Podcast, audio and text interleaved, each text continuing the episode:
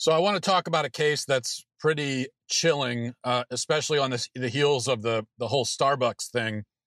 And you remember, of course, with that, two black people were escorted out of Starbucks uh, in Philadelphia by police after they entered the establishment and sat down at tables and refused to buy anything, even though the manager requested that and told them if you want to stay here, you have to buy something. And she even offered to bring them, bring to serve them at the table you know she was she was going out of her way to um, to enforce the policy in a very polite way but uh, they refused to leave and they refused to buy anything so she called the police only thing she could do and um, then she was fired for she was fired for um, uh, or at least she was removed from that starbucks and she was defamed by the ceo of starbucks uh, all all for for following the policy and following the rules and trying to enforce the rules and um, and I can only pray that she sues Starbucks. I haven't read anything about um, that manager suing Starbucks, but I, I, hope that she sues them into oblivion because I think she really has quite a case.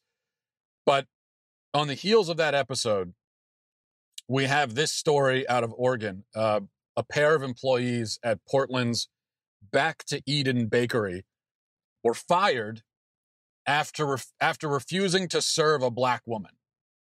Okay, that's the that's the that's at least the headline that uh, you know that's that's the headline that we're supposed to focus on is that two people refuse to serve a black woman. So clearly it's racism. Obviously, that's the only explanation. I mean, they refused to serve. But why did they refuse to serve her? Oh, because the store was closed. They refused to serve a black woman after the store was already closed. And they were fired for it. Okay? This this actually happened. They were fired for the crime of closing the store at closing time. So, for a little context, the store closed at nine o'clock at night. At 9.04, two customers walked in. They happened to be white. And they were informed that the store had just closed. And so they were going to be the last customers. This is pretty standard procedure. If you've ever been to a, to a store right at closing time or a minute after closing time, uh, or a restaurant or bar or something, you, you may be told, okay, fine, you're the last one, right? Very often, the, the the first customers to come in right after closing, they will get the honor of being the very last ones, and they'll be told that. Or or uh, think about if you're in, uh, in a grocery line and the light has just turned off, but you you slide into the line quickly, and then many times the cashier will say, "Okay, you're the last one." So they were the last ones they were given that distinguished honor. And then a couple minutes after that, another woman, woman walks in. She happens to be black, and her name is Lillian Green. She's informed that the women in front of her are the last ones and the store is closed. So what does she do? She proceeds to take out a, uh, her phone and start filming. And she starts filming and she accuses a store of racism for refusing to serve her after the store had, had already closed. This apparently is the first time she'd ever encountered the concept of a closed establishment. She had never, Lillian Green has never heard of stores closing before. She had no idea that that happened. She was shocked by it. She thought that all stores everywhere are open all the time. Um, so she took a, a video and she was, uh, and it went viral.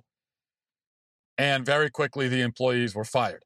Now, the bakery owner, John Blomgren is his name which just seems like a perfect name for everything going on. I don't know why. It just seems like the perfect name. So Blomgren issues a lengthy statement on Facebook, which has since been deleted for some reason. He issues a lengthy statement talking about why why he fired the employees and you know explaining the whole situation. And it's an incredible, it's a truly incredible statement.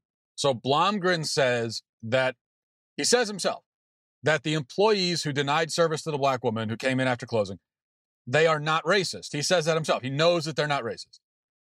Um, and he, he knows they didn't have racist intentions. He knows that too. Yet, and I'm quoting here, in this situation, it doesn't really matter because Lillian felt like she had been discriminated against. So she felt like she had been discriminated against. So it doesn't really matter what was intended. All that matters is how this woman felt about it. Uh, he goes on to say that sometimes impact outweighs intent. And when that happens, people need to be held accountable. Since both Lillian and the clamoring public were demanding that these staff members be fired, that is what we did, putting these two women out of work. It was an incredibly difficult thing for us to do, especially when they felt uh, they were just upholding our closing time of 9 p.m. But the way in which they went about it lacked sensitivity and understanding of the racial implications at work. Oh, oh my gosh.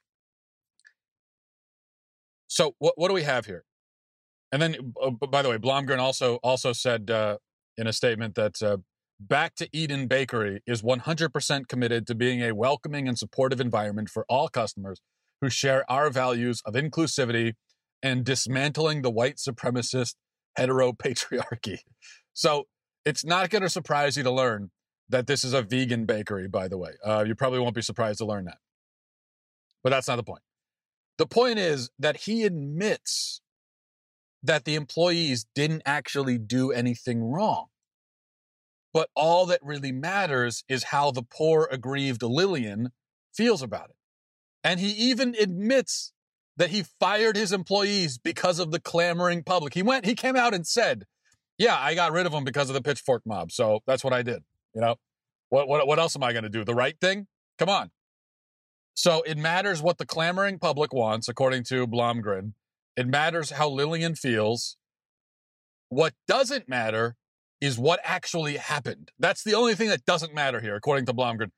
The only thing that doesn't matter is the reality of the situation. That's what doesn't matter. But the hallucinations and the the um, delusions of Lillian Green and the clamoring public, that's what matters. So two innocent employees had to lose their livelihood as a sacrificial offering to the aggrieved masses.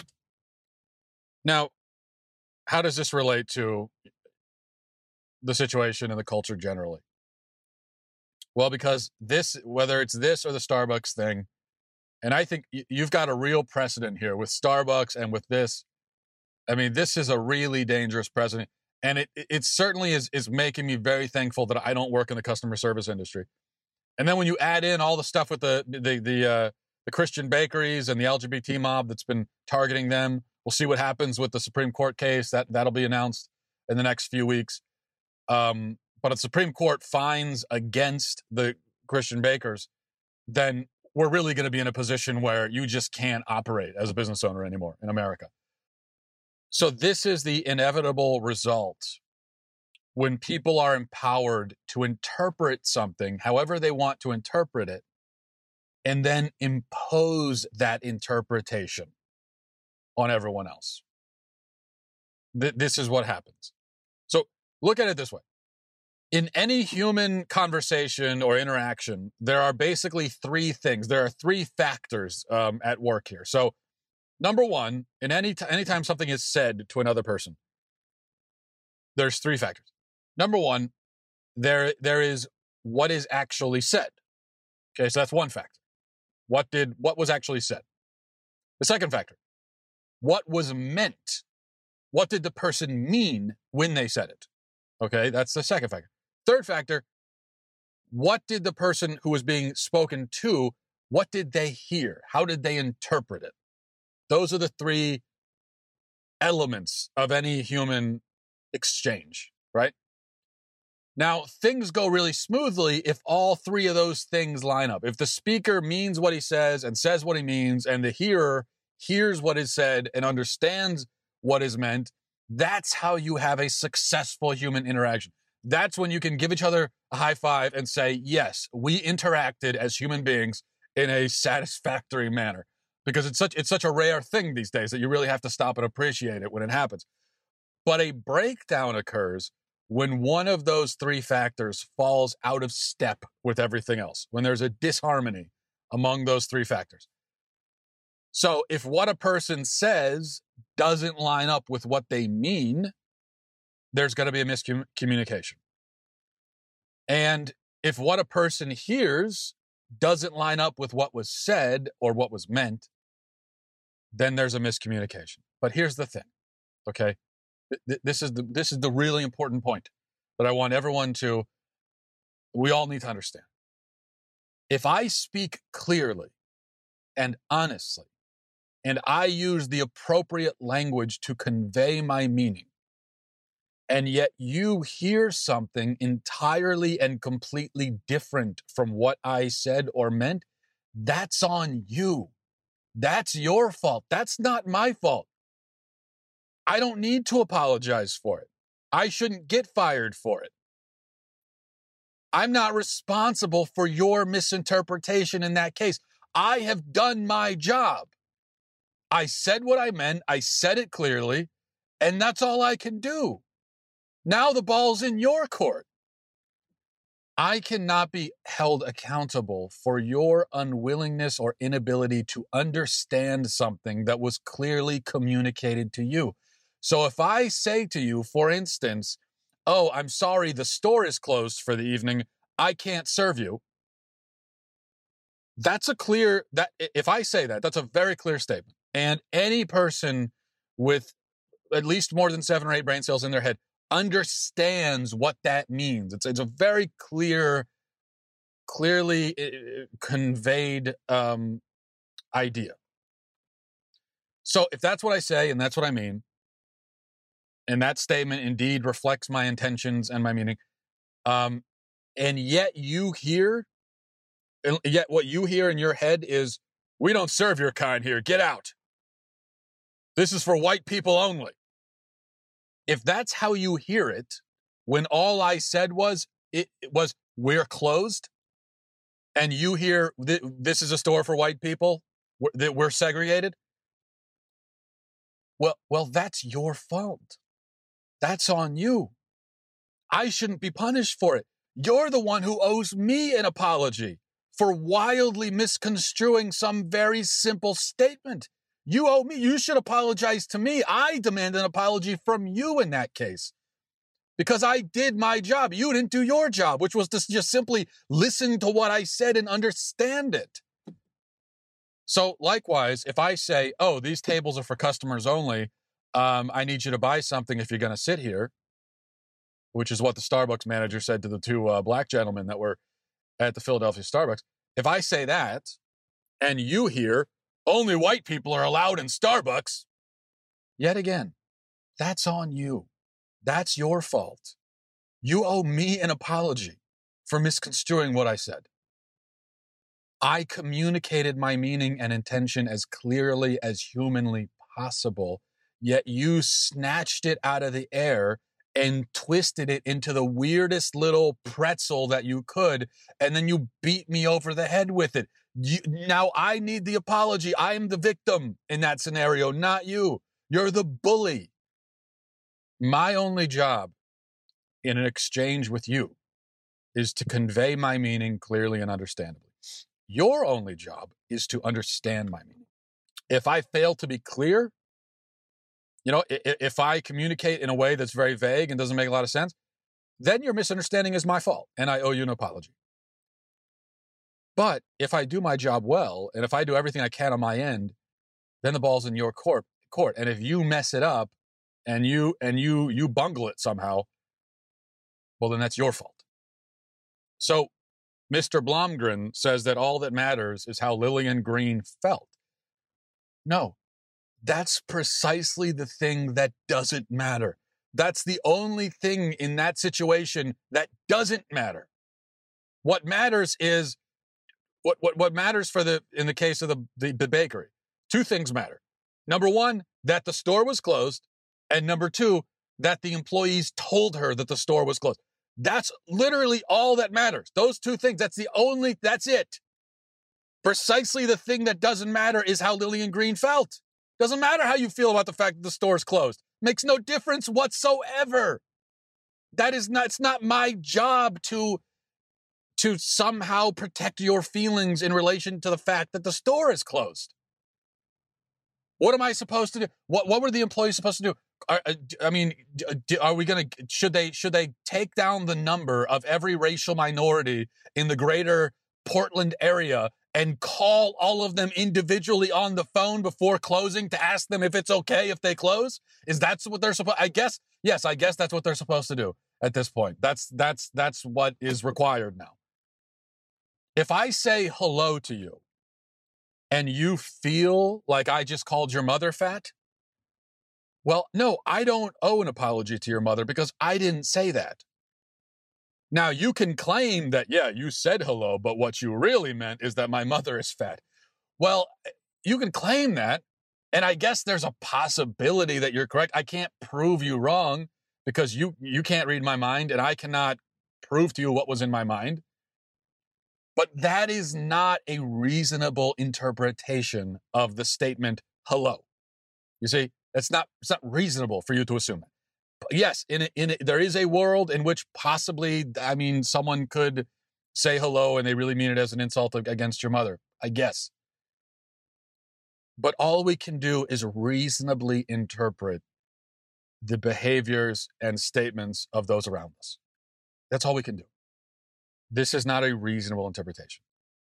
So I don't know your apology. If I if I tell you that it's raining outside and you feel like what I really said was it's sunny, it's sunny out, or if I say it's raining outside, but you feel like my intention was to tell you that it's sunny, and so you walk outside without a jacket on or without a, without an umbrella and you get drenched, the fact that you're drenched is not my fault. It's your fault. I told you. Again, I did my job. This has become, I mean, this this is maybe the number one problem with um with the way with our communication in this country. It's it's it's, it's the number one source of all the miscommunication is that people think they have the right to just to to essentially tell you what you meant by what you said or did. That's what they you say something, someone hears it, and that person thinks they have the right to tell you what you meant. And if you try to clarify and say, no, this is what I really meant, it doesn't matter. They'll accuse you of meaning something, and it doesn't matter. You could try to clarify it all you want, and they're saying, no, it doesn't matter. Uh, how do you know what you meant? I know what you meant. You don't know what you meant. Who, who who's going to be the authority here on what you were thinking, me or you? Well, obviously me. No. What matters is what is said. And yes, the intention behind it. But you cannot impose or imbue a, a statement with, an, with, with unreasonable intentions or intentions that are completely disconnected entirely from what was actually communicated. So now uh, let's let's uh, very quickly, you know, an example on the other end of the spectrum. Okay, um, an example on the other end of the spectrum. Let let's take the Roseanne situation from a couple days ago. So she tells a joke on Twitter saying that a black woman is a black woman who was born in Iran is the love child of the Muslim Brotherhood and Planet of the Apes. Okay. Now, later she claims that she didn't mean that to be racist. But in that case, it is very reasonable for people to interpret a comment like that as racist. That, in fact, is the most reasonable interpretation of what was said. So, in that case, even when she comes back after the fact and says, Oh, yeah, I said something blatantly racist, but I didn't mean it in a racist way, well, no, that that doesn't work because now you're being the unreasonable one. In that case, you said something very clear. Your statement was very clear. You said a black woman is the love child of Planet of the Apes. That's a clear statement. And the meaning is very clear. And now you're trying to backtrack later and you yourself are trying to imbue that statement with a with a meaning uh, or or an interpretation that is completely disconnected from what was actually said. So yeah, you can't do that either. So, like, if I say to you, your mother is fat, and then later I say, no, no, no, I just meant to say hello. Well, no, I can't do that because that's not what I said. If I wanted to say hello, I should have just said hello. Roseanne was, was trying to claim that she's just trying to say that uh, Valerie Jarrett was ugly or something like that. She was trying to make a comment about her looks, which, I mean, is still not a nice thing to do. But that's not what she said. She could have said, Valerie Jarrett looks funny or she's, she's ugly. Um, still not a necessary thing to say, but she could have said that. She didn't. She said very specifically, she's from Planet of the Apes. So that's, you know, it's racist. So we all have a responsibility in this in this regard to say what we mean and to use language that clearly conveys our meaning. And as long as we have done that, then we're in the clear. And however people misinterpret it or whatever they do with it, they take it, they put it in a blender, they they turn, you know, they they slice it apart, they do whatever. You know, they make a Frankenstein monster out of your statement. That's all on them. Or at least it should be. All right. I think I hope I conveyed my meaning clearly enough. Thanks for watching, everybody. Thanks for listening. Godspeed.